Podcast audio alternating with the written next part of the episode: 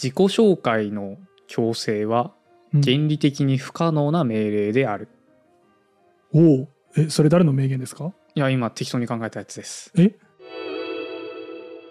はい、えーゆる哲学ラジオ、えー平田時宏です。は、えー、吉信ですよろしくお願いします。お願いします今日はですね、はいあの、なぜこんなオープニングをやったのかってはいいうことをね、はい今まで聞いていたいただいた方はい、は、おなんか急になんかオープニング始まったってね はいあったと思うんですけど、はいちょっとなんかいろいろ考えまして、はいなんか今までゆる哲学ラジオって、 うんまあ、語の要素としてはね、うんゆる哲学ラジオの3つがあるわけじゃないですあ か。なるほどそういう分解を、うんはい、哲学っぽいなんか そういう分解できますね、ではい、今まではゆる哲学ラジオだったんですよ。ああはい、まあ、てあくまでね哲学エッセンスがあることが最も、うんでゆるなのかっていう議論ももちろんあったし、ああはいはいはい、そうですねなんか何回聞いても分かんないぞみたいな、はい、そうでいすうねねあのこともあったんで、はいゆる哲学ラジオだはっいたわけなんですけど、はいちょっとやっぱりね僕もあの深夜ラジオを聞いて育ったあの人ああなん間かそうですよね、うん言ってますよねなのでやっぱゆる哲学ラジオにねラジオにはちょっとアクセントをおお強制アクセントそっをちね、えーつけていきたいなってはいはいいうはいふうに思っているので、わかりました、まあ、ちょっとねオープニングをちょっとやってみました。ああラジオっぽくねラジオっぽくはいはいあわかりました、はい、まあこんな感じで、まあ、あの今回の機構の説明はいいでしょうと。ちなみに、あの最初言ったそのはい、自分で作った名言に関しての深掘りは特あにまなあく特に しない全然しないですなんか自己紹介はなんか原理的に不可能みたいなことは言いはいってましたけど、あ全然あ全然しいないですやもう深掘りしても特に何も出てこない何も出てこないですあわかりまし たじゃあはい、はいじゃあ行きましょうはい、まあ、ということで、はいまあでもねあの深掘りは別にしないんですけど、はいあのそれとまあ似たような話はい今回のテーマに沿った名言っぽいことをちょっと言おうかなというふうに思おっおてるのではいそんなね説明はしないんですけど、うんまあちょっとこの中のこの後のね流れ話の流れからうんあなんかそうっぽいかもみたいな感じにね、うん思ってもらえたらなというふうに思います。今日はおい哲学の論文でちょっと面白いのがあったので、おいいね面白い論文シリーズね、はい、読んできましたっていうね、素晴らしい、はい、とちょっと話してみたいと思います。はいあのー今回持ってきたのはこのねフィルカルっていうフィルカルかなフフィィルルカルカルかなっはいていうね哲学の雑誌で なんかだ、うんなんかすごく骨にいい栄養素の名前みたいなカルシウムっぽい ね。カルだけかそれは、うんはうん、いカルカルだけだわそれ、はい、余計なこと言い ました、はいあのだまあ、確かにちょっと雑誌のねちょっと白っぽくて、骨をちょっと想起しうるような色なんですけど、 はいこれあの白いなのはこの缶だけでうん、結構ねあのカラフルなんですよ缶によって色が違うああそうなもんだのたまたまこんな色、そうたまたま骨っぽいあ色そういうになっていことるそうはいちょっとねグレはーい、白からグレーのグラデーション、人は色に引っ張られるんですね。そうそうそう引っ張られるんですよ、はいまあまあまあ、まあ、こういうフィルカルって雑誌があってこはいれね、はい結構最近ふえっ、と観光が始まったあそうなんだ。ここね45年じゃないかなえー、なんか創刊された珍しい。哲学の雑誌なんですけど、えっと、哲学の雑誌ってまあいろいろあってあるんだ。 あの、まあ、思想とかもありますけど、まあ、現代思想っていううんうん、ものがあって、。制度者さんから出てるねあ「西洋現代思想」っていうう。雑誌が、あのまあ、これぐらいのサイズはいうん。の、まあ、雑誌になるんですけど、あのまあ、現代思想っていうその制度者さんから出てるやつは結構ね専門家向けっていうかそその例えば思想家哲学者を一人トピックにとって、うん、その哲学者を研究している人たちが論文とか対談をしたりとかトトピックをん組んだりとかまあそういうことをね雑誌でしてるわけなんですよだだかからじらゃあこの今月はソクラテスだみたいなのがあってあそうそうそうまあ、みんなソクラテス研究者の意見とかそソクラテスについてどう思われますかみたいな対談がうそうそうそうあ毎月またそう次はなんかベプラトンですなんですみたいなそうそうそうあーそういう感じあ面白いね、うん結構だから難しいのよけど難しいんだ研究者が喋ってるからまあそうだよねもうなんかこれ知ってて当たり前でしょみたいなものが普通に出てくあるーそっか常識がねそうのレベルが高いからねもうそうお互い通じ合っちゃってんだ よねなんそかうなんかわからないけど結構骨が折れる雑誌なんですよああなるほどで結構まあ好きで、はいまあ、僕はちょっとまあ頑張って読むんですけど、うんなんか雑誌ってさ定期購読あるイメージじゃんあるね現代思想ないんですよえー、哲学の雑誌誌例えばユリーカユリーカはどうだったかちょっと分かんないけど、うん現代思想はとにかくなくてえー、そうなんだなんで定期購読がないんだろうなみたいなそねうだねなんかねそう僕とかは結構したいなと思うんですけど、なんか経営的な判断でも定期購読してくれた方がね、うん見込み客わかるし、あなんかね見込みがわかるしとか、いろいろありそうだけど。まあ、多分ねその全部の哲学者とか哲学の例えばトピック、時間とかうん自由とかっていうのに、まあ、全部興味がある人はいないでしょうみたいなああ、いらないのも。もあるでしょうまあみたいなそういうのがあ判ったのか断なかもしれないっそうだね、うん流行りの哲学者がやたら売れるとかあったりするのかもうんね、うんわかんないけど。そうそうんていうので、まあ、それと同じような雑誌で「うフんィルカル」っうんていう雑誌があってこれはね、まあ、何が特徴的かっていうと、えっと、分析哲学っていう哲学の分野、おうがあ分って析哲学はい、これがね僕の一番苦手な哲学なんですえよ。ー僕聞いたこともないかもあのね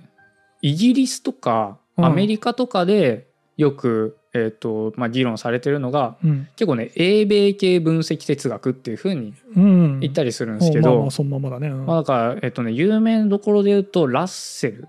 あラッセルさん名前は聞いたことあります、聞いたことある あとはビトゲンシュタインとかあーなんかトッキーの口から聞いたことある気がする、 うん、ポパーとかクワインとかもそうかなあーわかんないポパーぐらいからもうなんうんかアニメのキャラクターでいるのかなぐらいの感じになってきましリたけどチャード・ローティーとかあーわかんないなんかお茶のな んか銘柄ですか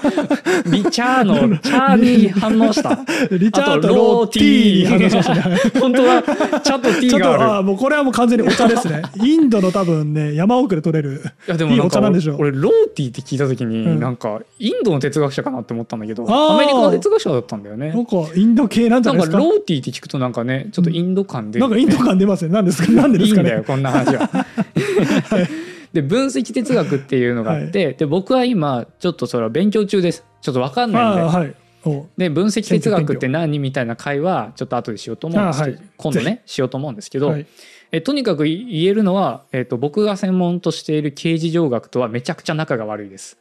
えーお互いにそあうんなものだ哲学じゃないって言い合ってる感じほうほうほうほうなんか対立あるんです、ね対立がありますね。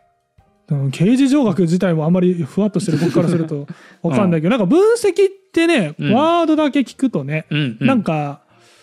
なんていうのかな割と科学的って言ったら変だけどなんかあーでもね数字近をい近い重視するというかさ、論理とか、うんそういう数数字とかねをじゅあのー重視するっていうのは、うんまあ合ってます合ってます。なんかありそう僕もね最近ねあのちょっと分類学の勉強をね、うん、ちょっとずつし始めてまして、うん、最近歴史、まあ、分類学の歴史みたいなはいはい話をした時にやっぱそういう争いみたいなのが何派と何派みたいな。まあそうですねが起こるわけですよね、うん今はもうねほとんどその遺伝子情報をねうんベースとしたあのまああの分類の仕方っていうのがもうんうんう主流になってますけどもともとはさ見た目とかの特徴からねうんうんうんでどの特徴に注目するかみたいなのがさ、はいはい。そういうのから始まってってうん。ででもさ見た目の特徴ってかなり人為的まあだし、そうだね。目に見えいない特徴だってあるじゃんとうんか、うんうん。あったりするので途中でねなんかその数量だからまあ統計学を使ってはいはいはい。全ての特徴をピックアップしてうん。統計的に処理した結果類似とかどうみたいな。はあ。なんかそういう一派と争うみたいで、もうその争いがもう本当にもうクソみそ言い合う争いみたいな、あんなの分類学じゃねえみたいな、あなんかそんな感じまさにそんな感じまさそまさにそういう世にそんな界なの感じでで、す。なんかそういうのなのかなみたいな、うんなんかなんとなくふんわりとしたうんうん。認識を今持ってました。なんかね分析哲学のラッセルさんとかうは、んあのーハイデガーハイデガーと有名どハこイデガーろではす刑事上学側なんですけど、はめちゃくちゃ仲悪くて、うん。ハイデガーのやってることは哲学じゃないと、ええアラー、ポエムだとああ言いますねっ。て言ってるわけなんですね。言いますねはい。まあこんな感じで結構仲が悪いんでうすよ。んで、僕もあんまり分析哲学が好きじゃないし、うん、まあだって形形状状学学的派でなすか考ら、えね、方をね、はい。あのしちゃうので、はいまあ、ただ、まあ、向こうからすればいやあんなのは哲学じゃないと、うん。で僕もなんか分析哲学を見てなんかもうちょっとなんか言い方あるんじゃないのみたいな感じあねーそう ね。そうい本うのあ当るによそれねっ。て哲学ですかみたいな感じにまあうん思うところもあるんですが、はい。まあ、やっぱり知らない限りはねうん。あの相手の欠点とかもよくわからわなかいんのないでね。勉強しておりますという、はい。へその分析哲学の雑誌です、え。勉強のために手に入れたんですか。そうですなるほど。でこれね結構哲学界隈では有名な雑誌で、うんいいねってなってるのはその哲学の話を文化と結びつけるんですよ。おお。であのてその分析哲学の手法を使ってあのーいろんな文化うん。カルチャーに関してですねいろいろ分析哲学するっていうようなまあものをですねやってるわけなんですね。なんかわかんないけどね。以前ほらおすすめ本でさ会話を哲学するでさはいはいはい三木那由他先生のね、うんなんかあれとかもさ漫画っていうまあ一つの文化をね、えー軸に話してくれてたけどそうだねあれとかは結構それ、この雑誌よりかもうしれない、んなんかそれだけ聞くとうんまあ僕らみたいな凡人でもうんうん読んでわかわかるわからない部分わかる部分あると思うけどやっぱね知ってるテーマっていうかね、うん知ってるものが出てきてくれるとうん歩み寄りやすいですよそうね。だねなんかそんな気がする、で今回はこの雑誌、えーとフィルカルの、えー2022年8月31日発行ボリューム7のナンバーもう2 はいこの雑誌はい、の、えー100えー226ページ。はい、ぜひ見てください今はい、開きま したかページいやもう行き絶ま対すよ持ってる人そんないないだろう講 本屋にもねあんまね大型書店にあるかあどーうそうかなんだ丸善紀ノ国屋とかにああはい純駆堂とかにあるかどうかってい都う感じ会ななんですらけどって感じですねはい、そうえっとねこれのタイトルが、うん、バーチャル YouTuber とバーはチャル YouTuber を誰を指し示すのか誰を指し示すのかというですね、えー、と山野博樹さんっていうあの東大で今研究されてる方の、おーはいえー、と論文ですねなんガかチ哲学論文ですね。二つびっくりしてまずはい文化に結びつけるって言っておバーチャル YouTuber なんか思ってたより、うん、なんて言ったらいいのかなひちょっと表、ね、誤解を恐れずに言うと俗っぽいうんうんうん文化だったっていうのと、うんあと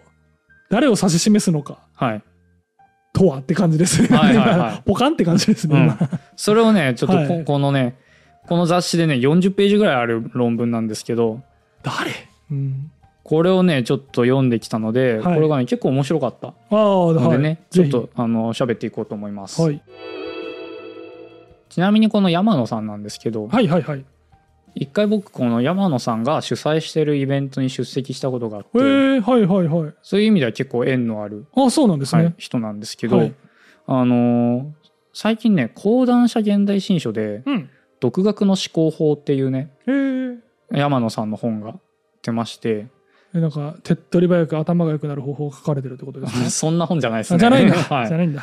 あの今なんか独学ブームみたいな感じになってて、まあ、ファスト教養のブームとも関連がするのかな。ああまああの読書ザルさんの独学大全とかも結構売れてますし、うんまあでもあるかもねなんか一人で学ぶっていうことに関しては、あの結構ブームだと思うんですけど、はいはいはいその山野さんの独学の思考法っていうのは、うんあの哲学者になんか固有の考え方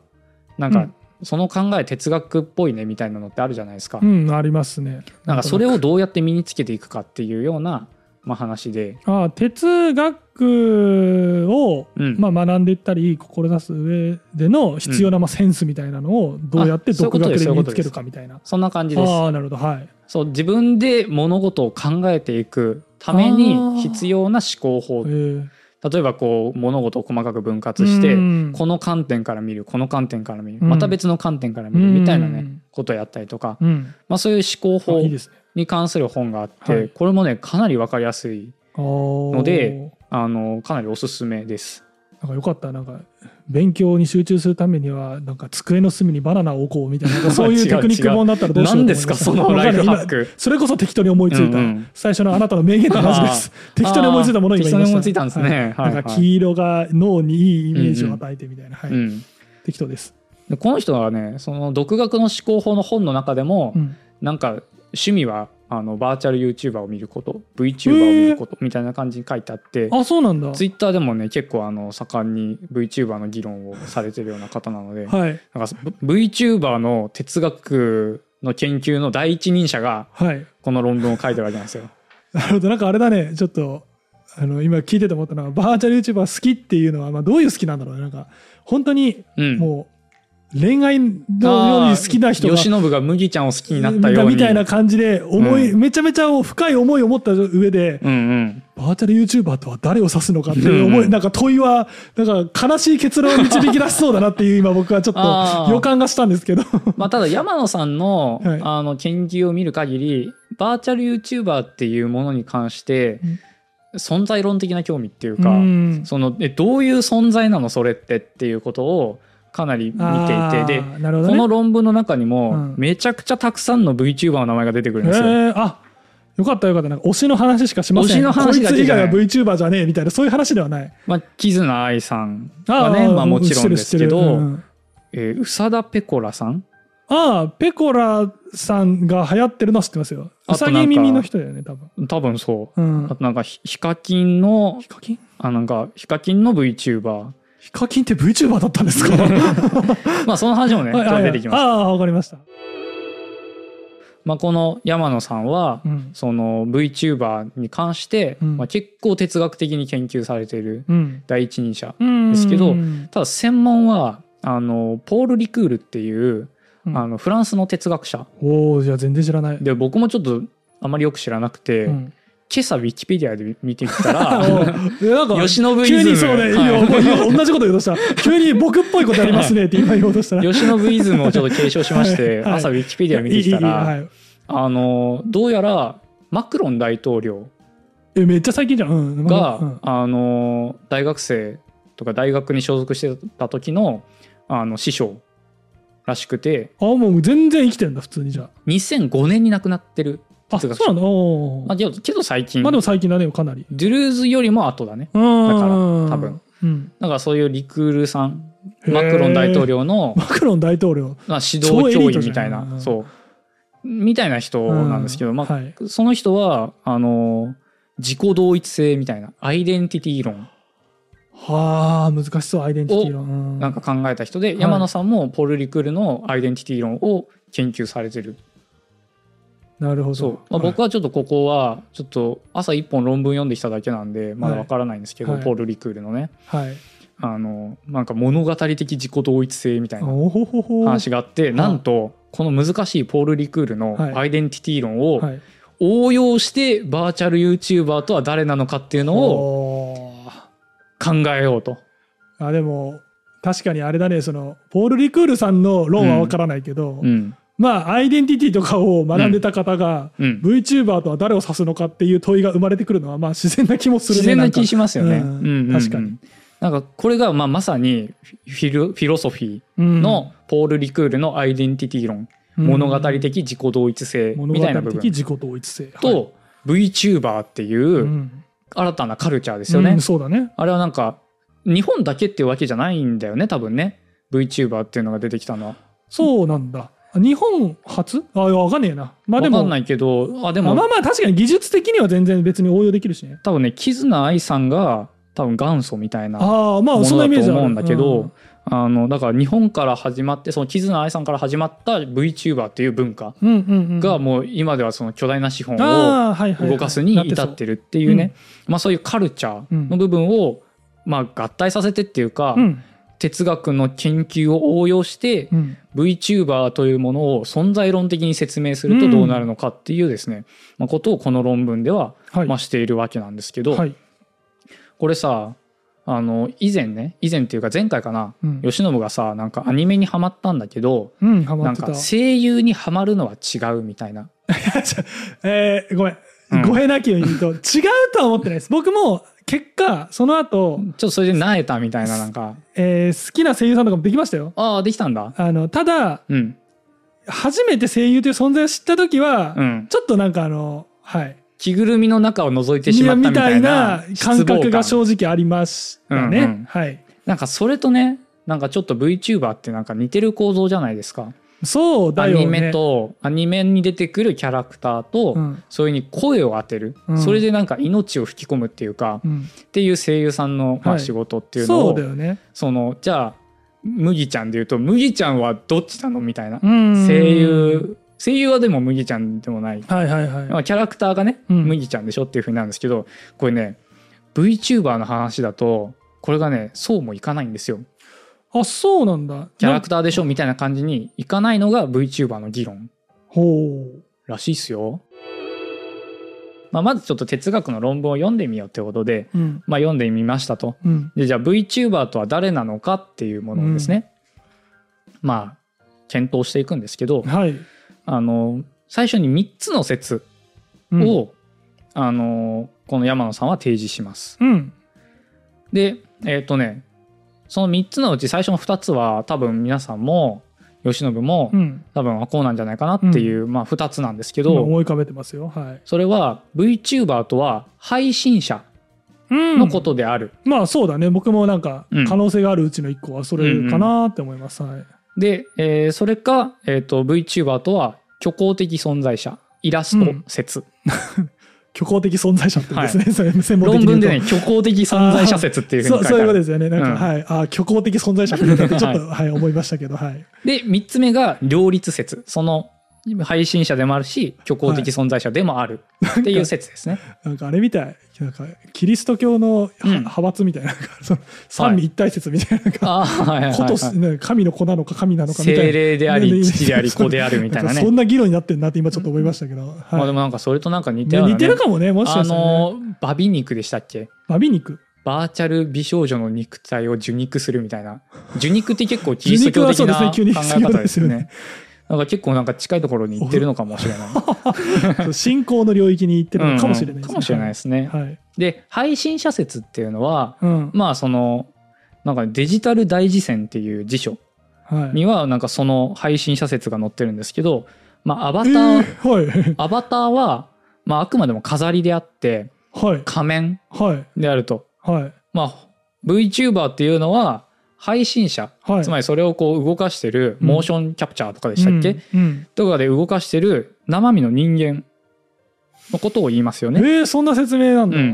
へえはいはいはいていうのがある。で対していやでもじゃあそのリスナー視聴者は何に投げ銭をして、誰に答えてほしいかって言ったらうんそのキャラクターに答えてほしいわけですよ。まあそうだよね、まあ、要は、その人が生身で配信した時に同じ額のうんうん。投げ銭が来るかとそいうと、う。うん。いかにということですよねそうそういうことなんですよはいで、えー、と違うとだから虚構的存在者、うんキャラクター我々はキャラクターにお金を払ってるんですっていうですねもうそれはめっちゃわかる、うん僕が好きだったのは麦ちゃんであってうんその中の声優さんのじゃあキャラクターうんがうんみんな好きかとか、全部追ったかという全然そんなことうんうないんでですすしよね,、ね、はいだから、えー、とこの虚構的存在者説っていうのはアバターがうんメインなのであって、うん配信者っていうのはもう裏方に過ぎないとうんだからあんま見せてくれるなとうんいうあの話になってて、まあ、配信者イコール演技者説というふうにね、うんあの呼ばれたりもします。はいでなんだけどそんな単純にいかなくないっていう話、まあそれはもう僕もうん想像できますうね、んうん全然はい、例えばあのじゃあ僕平田時宏がうん配信者となって、うんまあ、VTuber うん、うーん例えばなんなんだろうな、えー、唐揚げうまよとかにね唐揚げうまよとかっていうそっち行くあの VTuber になったとしのはまいはす、いはい、ね油っぽいギャグなるほどっぽいギャグいっぱい言う、はいこってりのはい こってりの,、はいあの VTuber としどてんなギャグだはいでずっと配信してたんだけど、はいそれがちょっとなんかうまくいかなくなって、うんちょっと唐揚げうまよやめようってなって、うんえーなんかな、えっ、と、とんかつすきみみたいな感じで、 別の VTuber を始めあた。油系は統一するのねだとしたら、うんここで、とんかつさんと唐揚げさんはう、ん同じ VTuber ですかと。うんまあもし、配信者説を取るとしたら、うんこの二人は同一だっていうふうに思わなきゃいけないんですよ。そうですねうんはいわかりますで、えっ、と、虚構的存在者説うんであれば、まあ、そのとんかつさんと唐揚げさんは、あの、違う VTuber ですよっていうふうに分けられるわけですね。はいはいわかりますで、これ自体をこう逆転させて考えてみると、うんえっと、唐揚げうまよっていうのがいてう、んでそれを僕が配信者でやってました。うんけど僕がそこでなんか哲学油っぽいジョークみたいなの を言ってたんだけどはい僕がそのとんかつさんの方に行っちゃったからはい吉信が唐揚げうまよのあーはいはい配信者になるとしたら、はいはいあれなんか哲学油っぽジョークしなくないみたいな、うんそうだねになるわけですよ。そうなるねでこれ配信者が変わった時に、うんその唐揚げさんは同じ VTuber だと果たして言えるのかどうかってうん、確かにです。もう、アニメでもね、よくあるよね、声優が変わってとか、ね、ありますよね。なんかね、批判が来るとかも全然あるし、ドラえもんがね、大山信代から水田わさびさんになって、難しいな。とか、あの、結構ね、ちびまる子ちゃんとか、ドラえもんとか、うん、ね、クレヨンしんちゃんとか、うん、昔からあるアニメを見ると、あれ全然声ちげえなっていうっふうにてね思っちゃう僕らよね、はどうしてもね。思っちゃううん今の子供たちはそれがもう自然それが一うんそれしかないって感じだけどね。なんだけど、ただその声優ってさ、やっぱりその声を当てるけど、うん、 VTuber の場合は動きとかそのうん性格とか、あとはその持ってる経験とか知識とか、うっんてっていうのも全部そのキャラクターの中に入ってるわけじゃないですか。入ってるねなんうかん今ねちょっと僕の中で頭の中で思ってたのが、うん。僕あのドラマとかあんま見ないんですけど、はいはい。あのやっぱねたまにねうん。見たらさやっぱうん有名な俳優とか、例えばまあ仮にキムタクがはいはい。やってたらさもう僕はキムタクが演じてるとしか見れないんですよ。ああ、いるよね、そういうね、役者さん、はいあの俳優さんいますもちろね。ん俳優とかによるかもしれないんですけど、うんまあ少なくとも僕は知らないね人だったら、まるでその役のひの人が本当にいるかのよううにんうん。感じたりするんですけど、キムタクとかがやってるとあキムタクがなんかしてるってはいいうはよういなはい。見え方しちゃうなとか思ってたのに、アニメでは麦ちゃん好きみたいになるわけじゃないですか、はいはい。だからやっぱりそのキャラクター性みたいなそうんうのん虚構の絵、うん。まあ、もちろんキムタクだって化粧したりうん。なんかね衣装着たりしてるけど、うんなんかそのキャラクター性の程度によってなんかそのなんだろう境界線が曖昧になる感じは、うんうんなんか確かに今ちょっとじ分かって、うんうん。なんか俳優の時は俺僕は境界があんまり曖昧じゃないんですよ、うん結構同じキムタクとして見同てるじんでキムすけどタクがね。けどなんか次アニメになりで今うんバーチャル YouTuber になりっていうななるにつれてなんかその曖昧がうん曖昧さがなんか増してる感じはなんか分かります、はいだからね、VTuber ってなんか多分めちゃくちゃ難しい問むず題いねなんですよね。はいで、この配信者説を取ると、あの、なんかヒカキンさんがね、うん言わずと知れたうん女優化け物 YouTuber ですけど、はいはい彼がね、なんか一回 VTuber になったらしいんですよ。へーヒカキンさんが配信者になった VTuber があって、うんその場合は、あの、この配信者説、仮面説っていうのはあり得るだろうと。まあそうだね、うんなんかさっきのキムタクの構図とやや似てる気いがやすいる、や似てるよね。それを、は、その、キムタクを知ってるとか、うんヒカキンを知ってるみたいな、うん配信者ありきの説明そうだね、になってますうよね。んうこれんまあ、ただ、じゃあ全部が全部 VTuber そうかっていうと、じゃあ月のみとさんはどうなのっていうような話とか。あーなんかふ難しいねそのヒカキンもさ、うん。なんか売り方次第でどっちでもなんかうんうん。実は黙ってたけどヒカキンでしたってやるとさ、うん少なくともそこ,、ま、そこに行くまではさ、うんうん。あの配信者説じゃないあの、うん虚構なんだっけ虚構的存在者。虚構的存在存在者説うん。のような気もするよねなんかあんまうんりヒカキンとかに疎い人からするとわからないからさ、確かにね、うんあの、将棋ウォーズでさ、将将棋棋ウォーズはっはいはいはいはていい。う、将棋の。のね、アプリが、あるね。将棋連盟がね、はいやってるアプリがあるんですけど、あれで一時期、クソ強いユーザーが現れたっていうね、ね騒動があって、い実は藤井聡太さんだったってだいう。ったって、なんかありましたよね。そういうあ有った名んで機種がね。そうそうそう、はいやってる。それとちょっと似たような話かも確しれかないに、ですはね。い。それで、名前は一緒でも、うんなんかこいつめちゃくちゃ将棋弱くなったなみた いな、確かに、はい配信者が平田に変わったなみたいな感じだったら確か、にうんまたちょっとそのじゃあそのね藤井聡太がさんがどういうハンドルネームでやってたかちょっと覚えてないですけど、じゃあそのねそうちゃんみたいなうんやつね、 まあ、くすめちゃめちゃバレますけど、はいはい、まあ、そうちゃん、はい。に2022みたいな感じでやってたとしたら、じゃあそのそうちゃん2022は一体誰だったのかっていうと、配信者藤井聡太ですよねっだよね。ていうふうになってでも、種明かしされなければ弱くなっても、まだ虚構うんうんうん説を通るかもしれないね。なんかあ難しい、確かね。にね難しいねね。うん 難しいな。虚構的存在者説が、はい。じゃあその全部100点の回答かっていうとそうでもなくて、うんあの配信者が変わっても別にその、あんまり影響がなさそうな VTuber もいるらしいんですね。まあ、うん、わかりますよ。うんうんいそう、いそう、全然。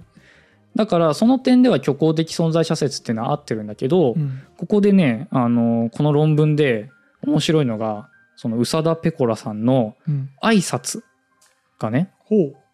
最初の挨拶がなんか載ってるんですけどちょっとこれ読んでくれますここむずっくねえー、あーあーあーあーコンペココンペココンペコホロライブ3期生のうさだうさだペコラペコどうもどうもあいいです ねですかねちょっそとんな感じで した難しいそんな感じでしたよこれちゃんとした哲学のそうですよ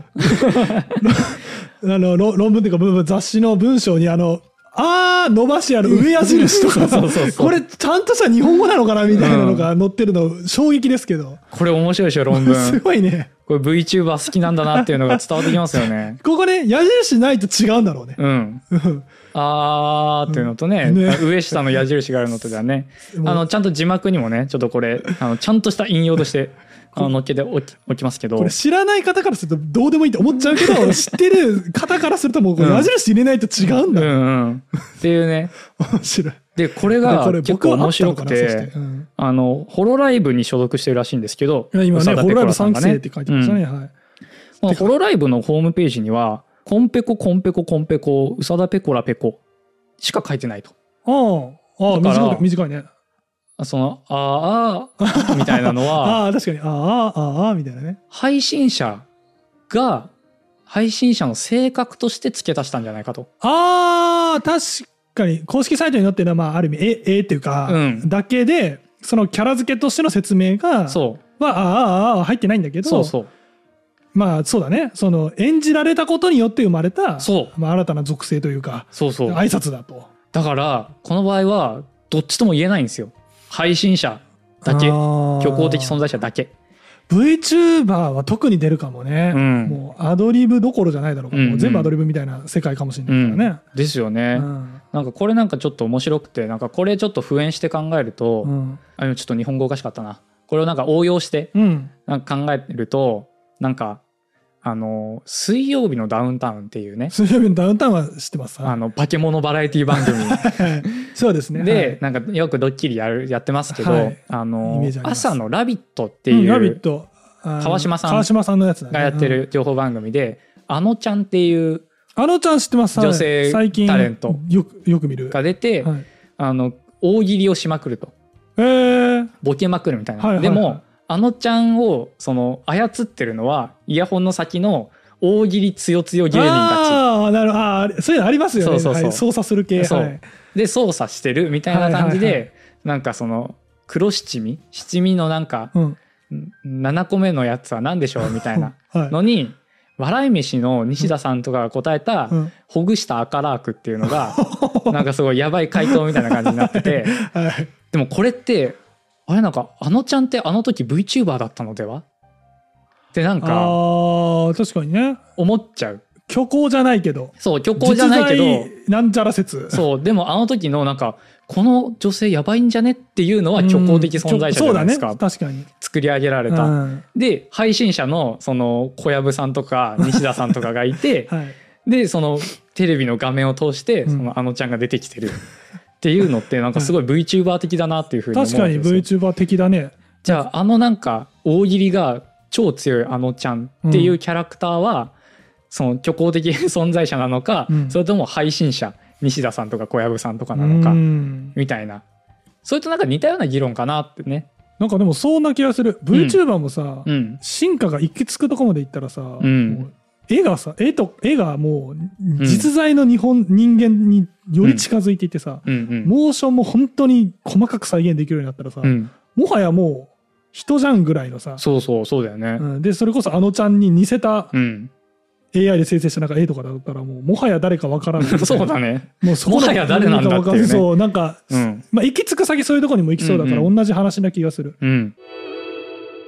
配信者説も、うんえっと虚構的存在者説もうん分からなくはないけど従前な説明はできてないですよね。うん、そうだね今んとこどっちもしっくりきてないです、でそれが両立してるっていう説もあるんだけど、うんえじゃあ結局何よっていうのに対して結局誰を指すのっていうことに対しては答えがだ出せてない。なんか両立してますって言われるとうんちょっとなんかせこい気がする、うん回答とでしてすよねうんなんかまあまあそうだけど、まあそうなんだどけどっていうね、うん感じにはなるんですが、うんえっとなんかその両立説を乗り越える議論をしてるのがおうえっとね、南波祐希さんっていう人が考えた三層理論酸素あのや山のミルフィーユみたいな感じでああそ三っち層か酸素おお酸そ素うついに実は配信者と虚構的存在者っていうものの他に 3, 三つ目の層がある、おお出てきてないよまだ、そうっていうのがあって、はい、あの南波さんはパーソンとメディアペルソナとフィクショナルキャラクターの3つに分けるんですねああはいはいはいはいメディアペルソナが出てきたんだ今そう新たにそうなんですそのキャラクターのペルソナうんがあってなんだろうな、キャラクターと、キャラクターの絵と、キャラクターの性格っていうね、そこが出てきたわけなんですよ。そそうだね演じられて初めて生まれてきたね、うそのメディア上だけでの性そう格そういうことです。ああなるほど、まあ、ただ、ここで、あの、山野さんは、この三層理論うんっていうのを用いても、結局、あの、両立説に近くなっちゃうよねと。うん、まあなんかうん両立説の一バリエーションなわかんない気がする、うんうんうん。確かに、なんかそのペルソナ概念、メディアペルソナっていうのを、その新しく出てきたやつを、うん南波さんは説明するんですけど、結構この説明が曖昧で、うん僕もこの山野さんがあの引用されてたところを読んで、なんか曖昧だな、みたいな。っうんていうふうにね、なんか演じるのではなく装うみたいなことが書いてあって、おう僕もここ読んだ時に、え、演じると装うの違いってじゃ何だあ違いは何だってなりますねそうれはなって、それはね、山野さんも装うに関しては、ちょっと説明してない真意がつかめないっっていうふうな発言あそそうなんだもあのされてるので、うんまあ、ここは確かにまあ問題含みの部分なんですけど結局なんかメディアペルソナを中心としてうんパーソンなのかパーソン寄りなのか、うんキャラクター寄りなのかみたいな話をしているのであーそうなんだ結局ねこれ配信者なのか虚構的存在者なのかみたいなね両立の話になってくんですよ。なんかそうだね両立の中でうんどっちの濃度が強いかそうみそたういそうな議論になってんだね。そうだからそれってじゃあメディアペルソナいらなくないっていう話になるわけですね。そうだね。なんか僕もね、今メディアペルソナって聞いた時に思ったのは、両立してる状態のことをまあメディアペルソナという名で呼んでるってだけな気がする。うんそうそうなんかね、うんそれに近いですうんかなりその読解に近いような形になっていて、いやその3層ってやったとしてもいやその3つで説明する意味ないやんみたいなのがうん山野さんのツッコミなわけですね。うん。でねこう難波さんあのこのフィルカルに同じ号ではい。 違う論文も書いてるんですけどすごいな。なんか廃墟の美学っていうのを書いてて廃墟の美学。なんかねそれがねなんかねめちゃくちゃ面白かったんで、まあ、これもねなんか全部 YouTube っぽいね。なんか廃墟動画とか もさ、人気じゃん。こういう廃墟の、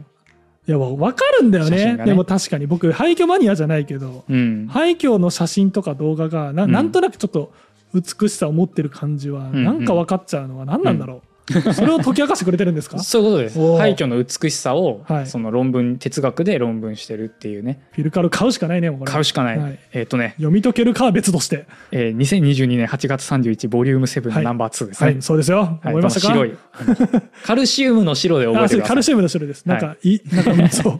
健康に良さそうな、はい医療っぽい色ではい、まあ、そんな感じで南波さんもねいろんな廃墟の美学だったり、VTuber のアイデンティティ論みたいなのを書いてるんですけど、面白いね山野さんはこの南波さんの結論をまあ批判して、うん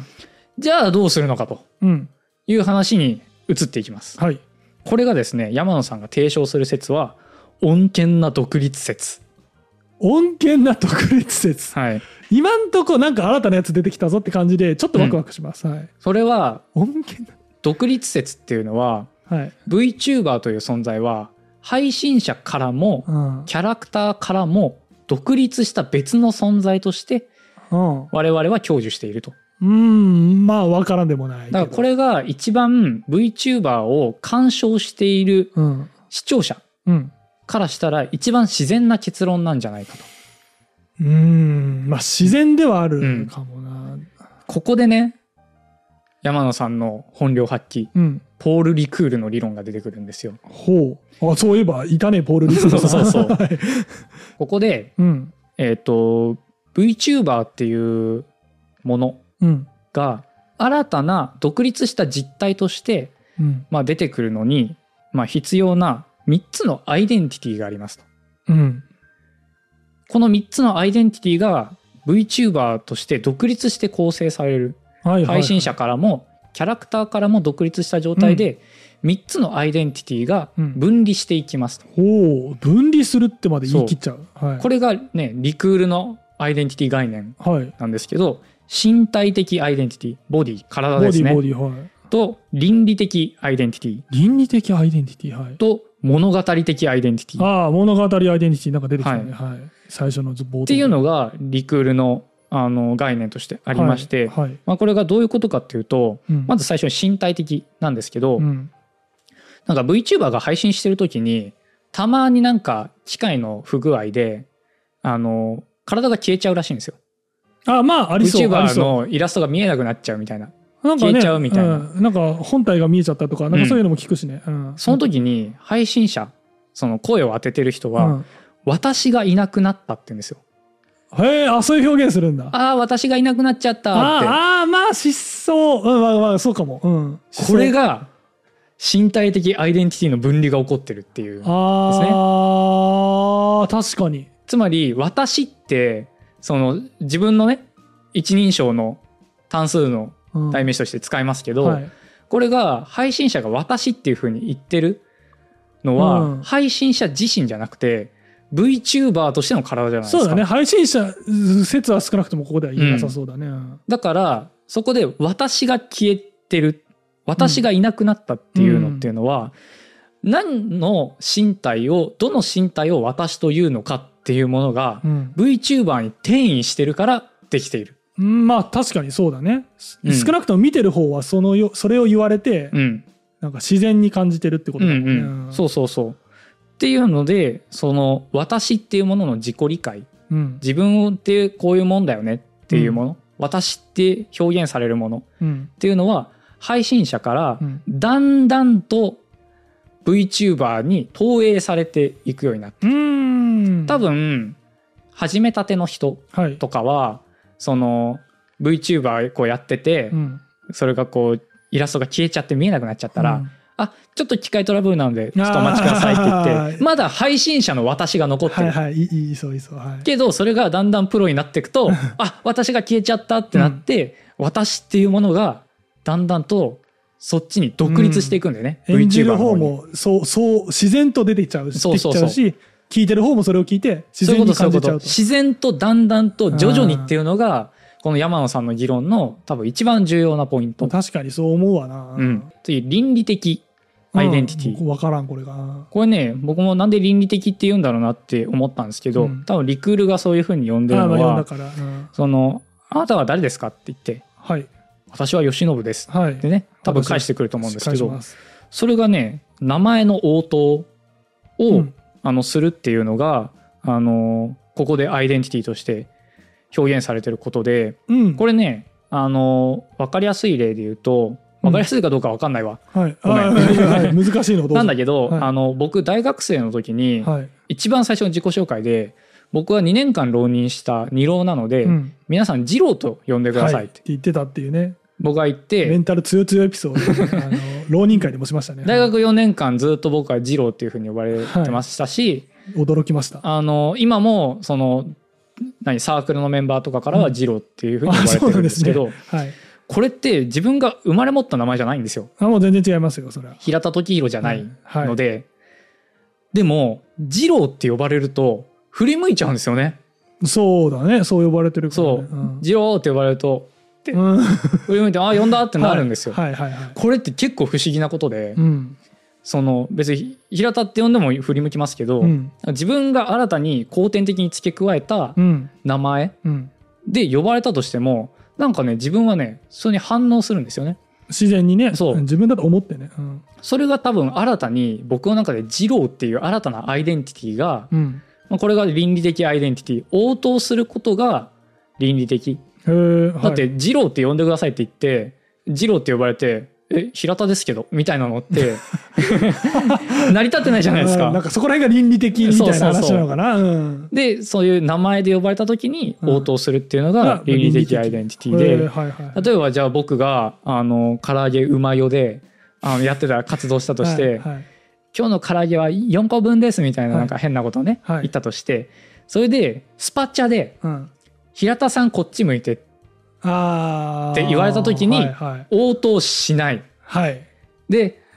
唐揚げさんこっち向いて名前呼んでみうんたいな感じに言った時に応答してあなげんかる。倫理的な選択がされてる気がそうすでるしょ そうでしょはいこれが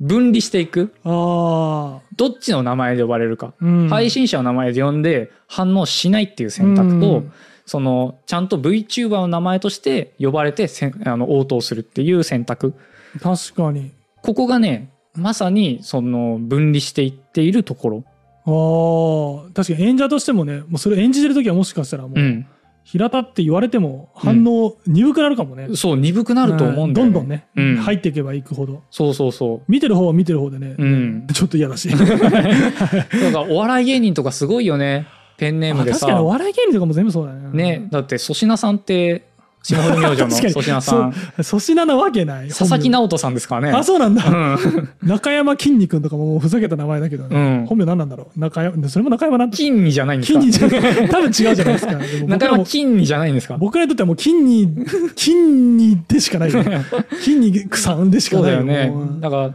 筋肉も多分その営業で本名言われたら、ええっていうふうでにななるるよねるんじゃないかなっていうだからそこの名前を自分でつけてそれを呼ばれること、うんそれに応答することによってうん別のアイデンティティができていくうっんていうのが、あの VTuber にも当てはまっているはいはいはいはいっていうのが、まあ、2つ目のポイントです。で3つ目最後の物語的アイデンティティっうんていうのは VTuber として活動してってだんだんアーカイブみたいなのが残ってきますよね。ああ残るねそれが自分平田時宏としてうんその生きているうん平田時宏の人生とうん分離した形で唐揚げうまよの人生がうんだんだんとできていって分離するうんだんだわかるんとそこにストーリーが帯びていくっそうだねていうのが物語的なアイデンティティっそうだねはいうんはいはいわかるわかるていうのがあのもう分離していきますよねとだんだん、うん最初は昨日コンビニ行きましたっていうふうに言ったりとか、うんこれはまだ一致してるけうど、んはいだんだんとその VTuber の中でうんこの性格でうんこういうことを普通語ってるんだったら、うんまあこういうことするだろうなみたいな、うんうんうん日本唐揚げ協会の会員になってきましたみたいな、はい実際はなってないのに、はいはいはいはいみたいなことを言ったりとかして、うんだんだんその物語が分離していく、うん違う歴史が作られていく伏線の歴史が作られていく、っうんていうのが VTuber に当てはまってる、ああまああるうねん、この3つ、うんこの3つがだんだんと分離されることによって VTuber という別のものがうん独立していくと。うんでもそれは配信者からもあの虚構的存在者としてのイラストうんからも、あの離れてないつかず離れつだそうだね完全にうかん切り分けられてはないそううんだから穏健な独立説っだから恩恵なんだていうのがですねリクールのアイデンティティ論をあの使った VTuber のはい考察になるわけです。おーでもなんかそうだねそのもともとあったその哲学的なうん、考え方を用いて説明されると、うんまあ、確かになるほどって思っちゃうね。ですよね。うんこれがねこのフィルカルで読んだあ面白いなっていう論文の結論でした、まあ、最初にね自己紹介の強制は原理的不可能な命令であるっていうなんか自己紹介みたいな のっていうね自己紹介みたいなことねしましたねそこから「あ平田時宏です」とはい、はいはい、ししたてまりしたねね。はい、しましたけど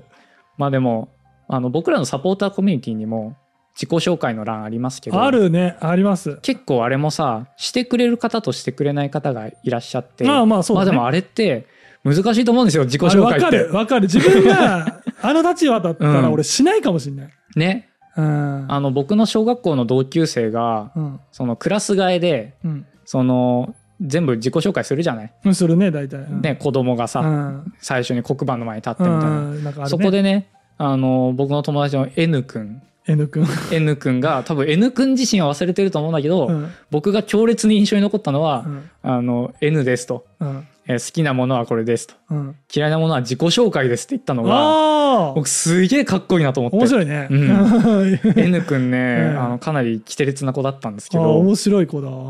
なんかそれみたいな感じですね、うんやっぱ自己紹介ってむずいんですよまあでもむずいのはもう嫌みいんなだわっかるてでしょ。いう感覚もわかるうん、わかる。自分を表現するっていうのは難しいと、それこそね、自己紹介によってね、うん、いわゆるキャラクターみたいなのが決まっそうそうそうてしまうじゃん。僕が二郎と呼んでくださいって言ったのも自己紹介の文脈そうだだかよらねね。うん、そうだからね結構ねこの自己紹介自己を紹介する、何が自己なのあー物語的アイデンティティとかわかるわ身体的アイデンティティとか倫理的アイデンティティとかわかるわ。これを自分で確定しなきゃいけない、わかるわ。ね、本当の自分じゃないそね。うそこう見られたい自分。うんまあ、物語としてううんうん美しい自分をね、そう言いたくなっちゃうよね。言いたくなっちゃうんですけど、うんまあでもサポコミで自己紹介してくれる方はあそこを乗り越えて、うん。あの好きな本とか最近の興味とかをうん書いていただいているので、それはそうだね嬉しいなというふうにめ思ちいゃますめちゃ嬉しいしそんなむ確かに、うんこうそう考えると難しい営みはを乗り越えて乗り越えて書いてくださ書って,、いてくださってる本ので当にありがたいありがたいですそうですねはい、自己紹介していただけるとねうん難しいことですけど、うん僕らも反応しやすいですしむしろ最大のハードルかも ねそうだね最初に書くそうだねだから逆に言うとねだから強制はむしろしないあのでそうそうそういきなり他のとこしなろくにても全然コメント OK してもなの全で然いいでもはいあの気軽にあの、はサポーターコミュニティに入っていただければとあそうですね思いますあそういう結論ですか、はい あわかりましたそういう結論で、はいはい自己紹介難しいよというね、はいあのものとあのぜひ VTuber ご覧くださいはいというね、山野さんの本もあのよろしくお願いします独学の思考法あそうだねはいかなり面白い本なので面皆白そうさんもご覧ください、はいということでちょっとね長くなっちゃいましたけど、はいあのゆる哲学ラジオ、えー、と以上に今回はしたいと思います、ありがとうございましありがたとうございました